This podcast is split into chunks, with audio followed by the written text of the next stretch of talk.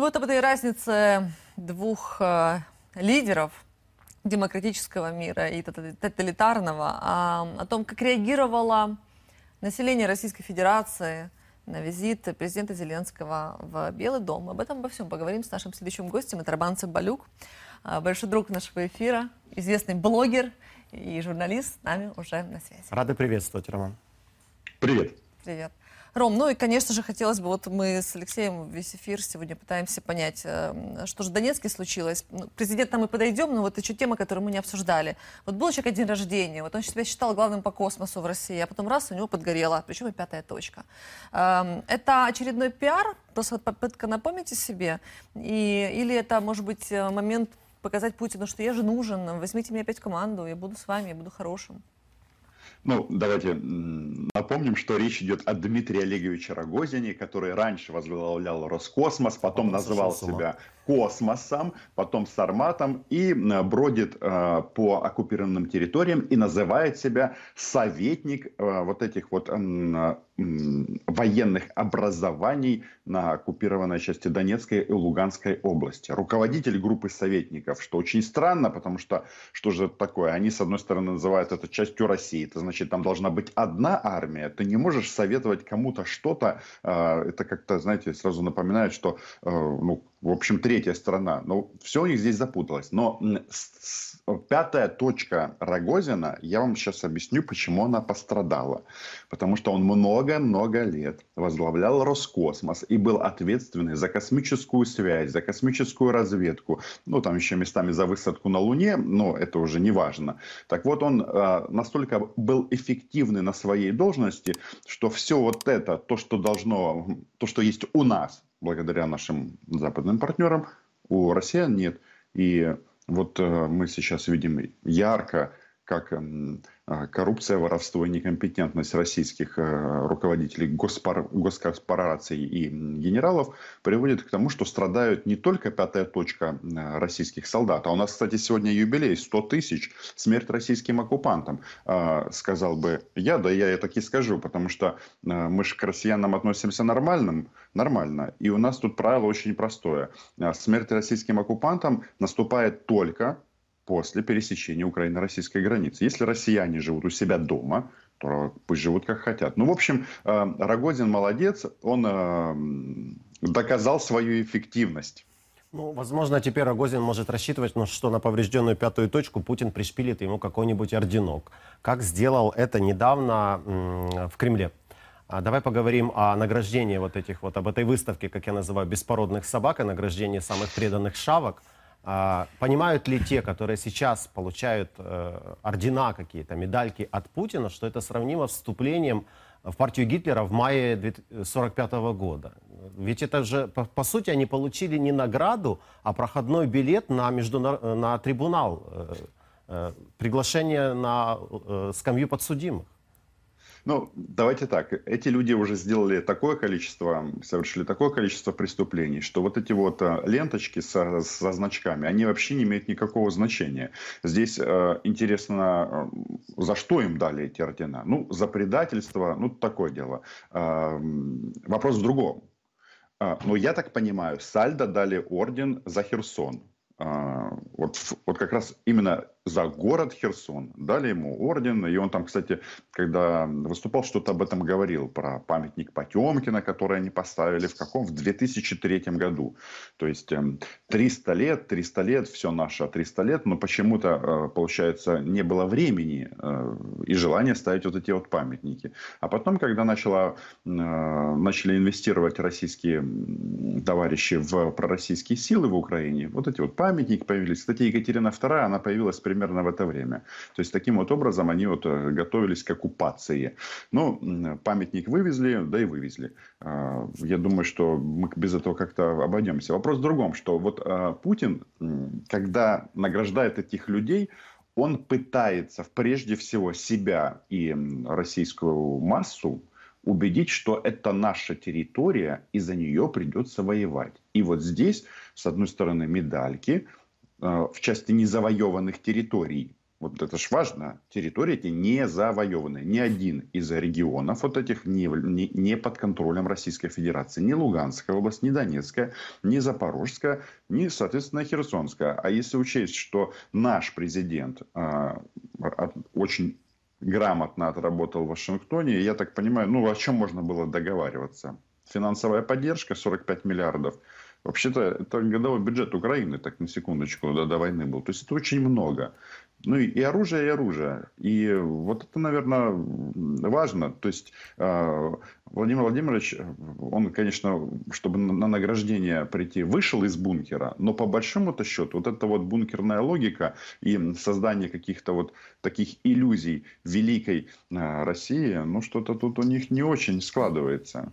Вот касаемо бункерной логики и мышления э, этих пролов, да, которые видят только атрибуты власти и понимают только, наверное, язык силы. А какая была критика, прям целые волны а, непонятных комментариев на тему, как одет Зеленский, в чем он приехал, какого цвета у него реглан, почему. То есть люди, они привыкли видеть только дорогой бронированный автомобиль, кучу охраны, человека в костюме номенклатурного, вот эту причесочку еще депутатскую, и, значит, тогда не понимают, что это лидер страны. Когда человек, который приезжает из Бахмута после награждения военных, а не медальки своим, как сказал Алексей, э, этим э, пуделям, то сразу начинается критика. И вот этот момент, он настолько разный в психологии, восприятии э, того, что произошло вчера, что даже вот давайте, наверное, об этом будем говорить дальше, потому что действительно прям целый психоанализ можно было бы составить.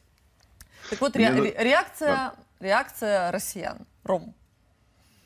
Э, ну, давайте так. Мы им не понравимся по факту своего существования. И очень странно, очень странно какие-то претензии, какие-то комментарии. Во-первых, да, давайте так. Вот э, я заметил у них такую тенденцию.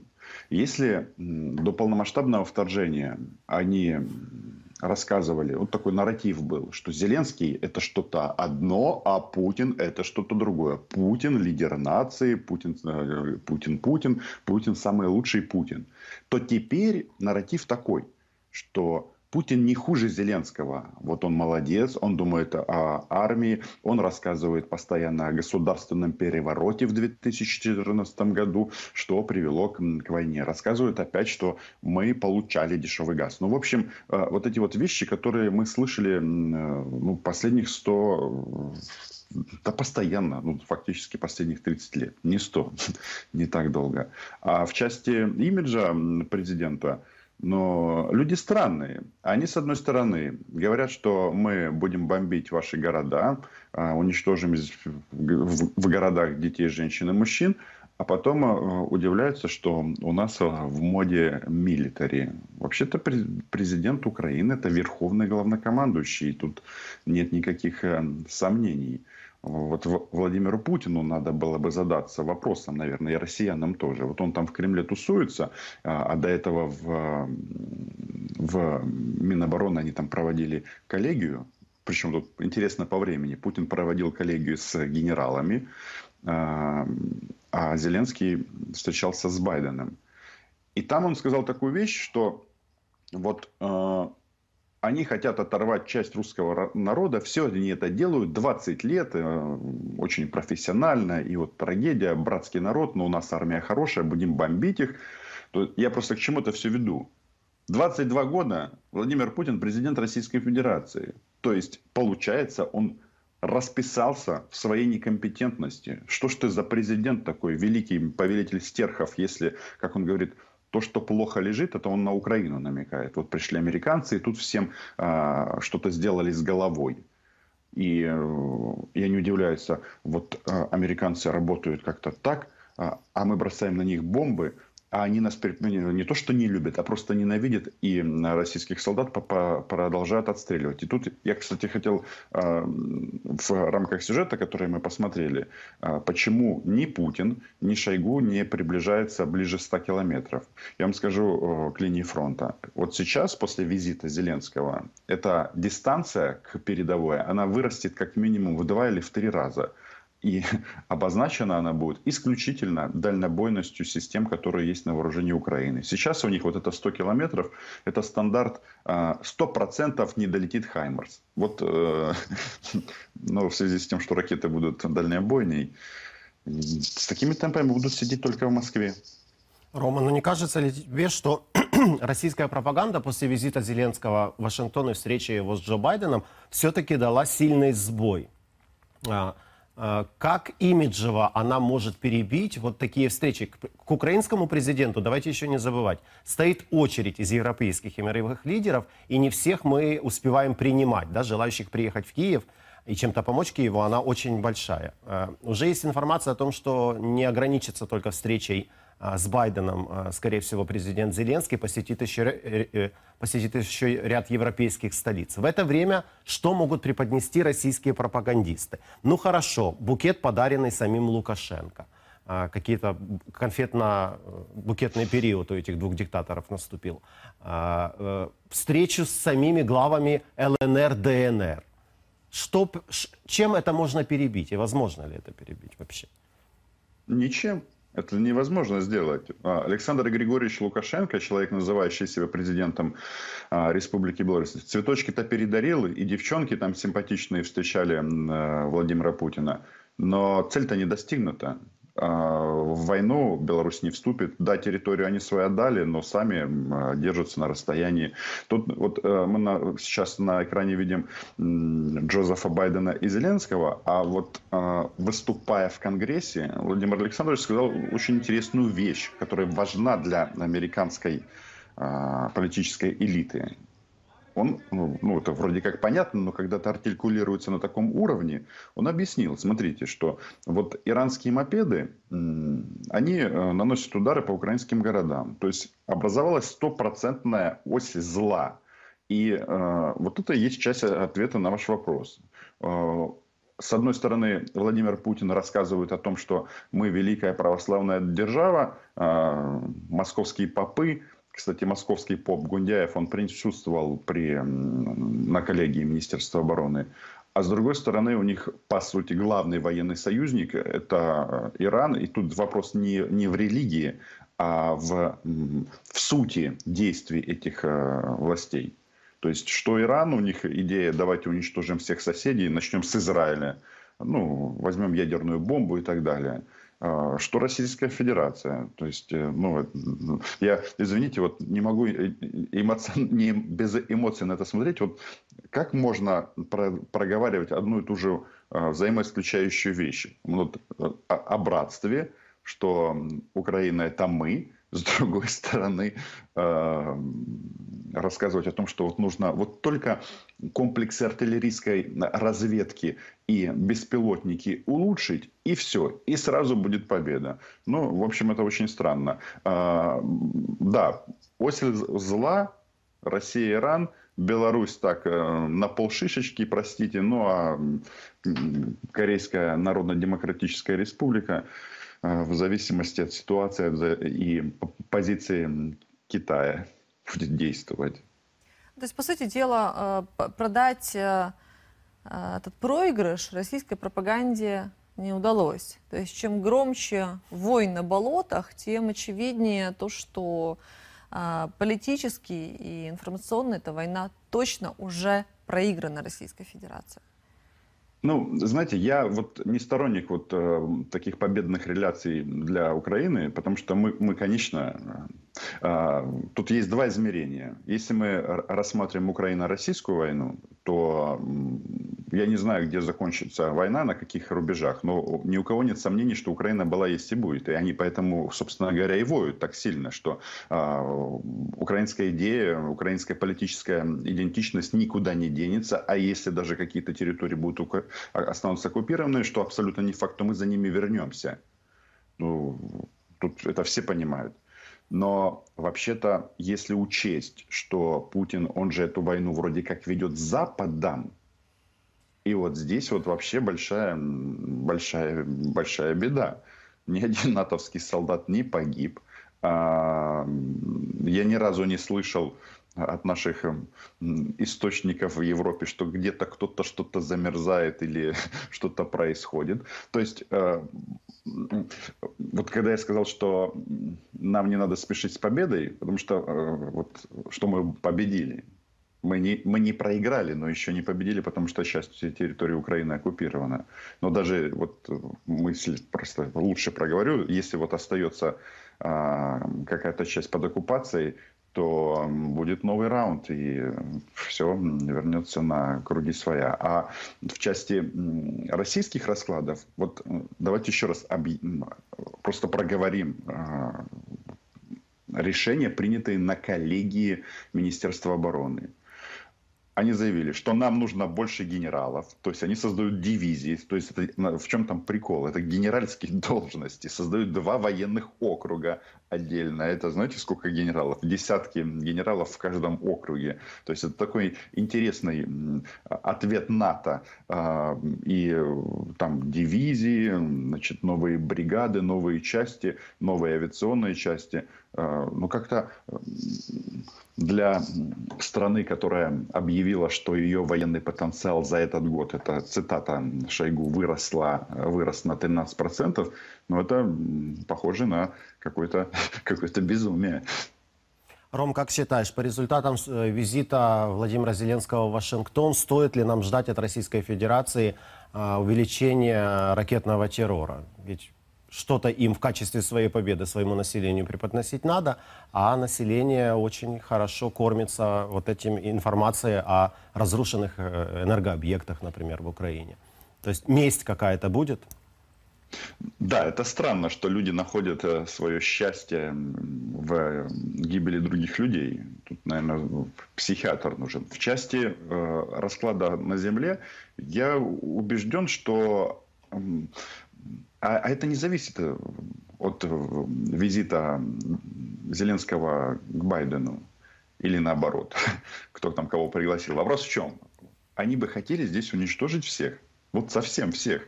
Но у них просто нет возможности. Там же вот масса э, вот этих вот критиков а террорист Гиркин. Они говорят, ну надо было бы, конечно, мосты взорвать. Да мы бы и взорвали. Но нечем. Мы бы разбомбили бы вот это вот. Ну, э, хотели сделать что-то большое, страшное, попали в жилой дом. То есть я к тому, что можно сколько угодно радоваться горящим домам в Украине с жителями. И это страшно.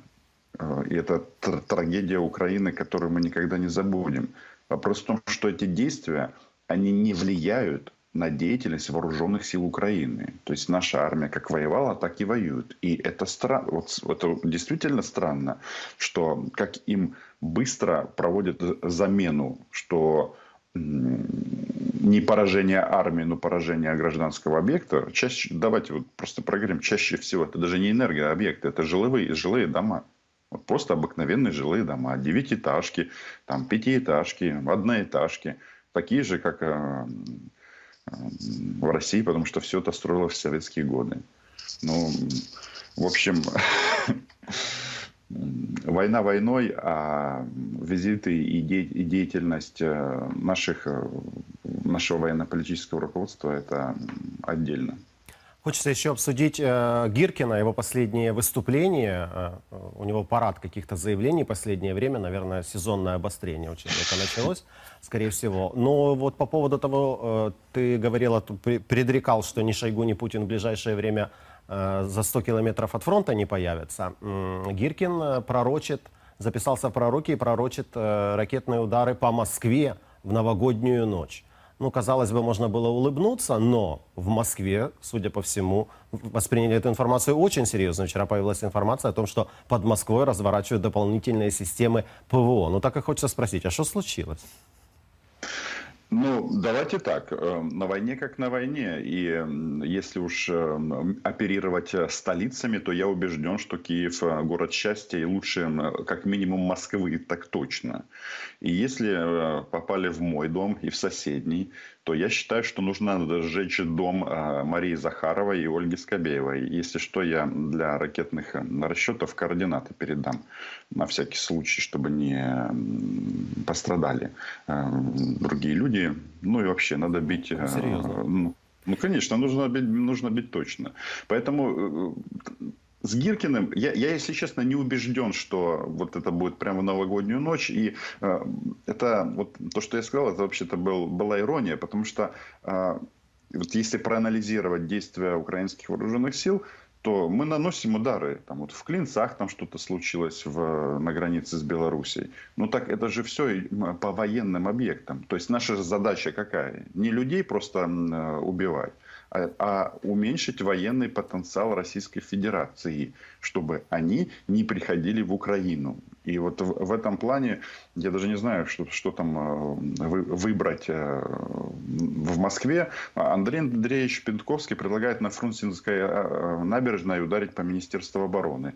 Но пока у нас, насколько мне известно, таких средств поражения нет. Давайте тоже об этом скажем. Укроборонпром собрался презентовать вот в это время ударный беспилотник с дальностью 1000 километров. Нам этого более чем достаточно. Но в перспективе в любом случае будет именно так. А, Гиркин, он э, хоть и террорист, а, но не хоть, а он террорист. Но а, вещи, которые он озвучивает, они достаточно часто сбываются. Почему? Потому что он ну, критически смотрит на эту ситуацию и, там, может быть, он обижен на Кремль, что вот они его с 2014 года выкинули как использованное резиновое изделие. А, сами понимаете, о чем Номер я. Номер 7 вот. в Советском Союзе. Ну, неважно, да. Вот. А он такой умный, красивый, хотел бы быть генералом, маршалом и так далее. Но давайте просто вспомним. Он же первый предсказал мобилизацию в Российской Федерации. То есть, говорил, ему что... по-прежнему продолжают, позволяют говорить. Да, то есть у него там э, ну, есть какие-то завязки в ФСБ, которые позволяют это делать. Но а, мне вот просто в первую очередь интересно, а, принято ли решение по атакам с а, ракетам на 300 километров или нет?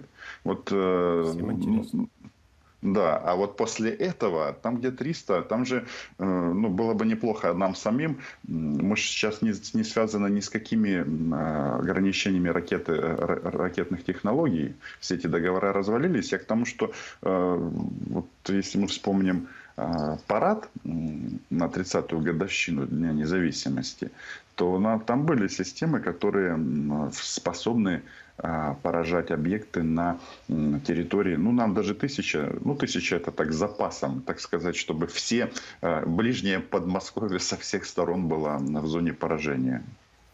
Спасибо, Ром, за этот разговор. Спасибо. Будем его заканчивать, потому что Спасибо. иначе продолжением этого разговора доведем жителей Московской области до, бун... до рытья бункеров. Спасибо огромное. Роман Цымбалюк, известный журналист, присоединялся к нашему эфиру.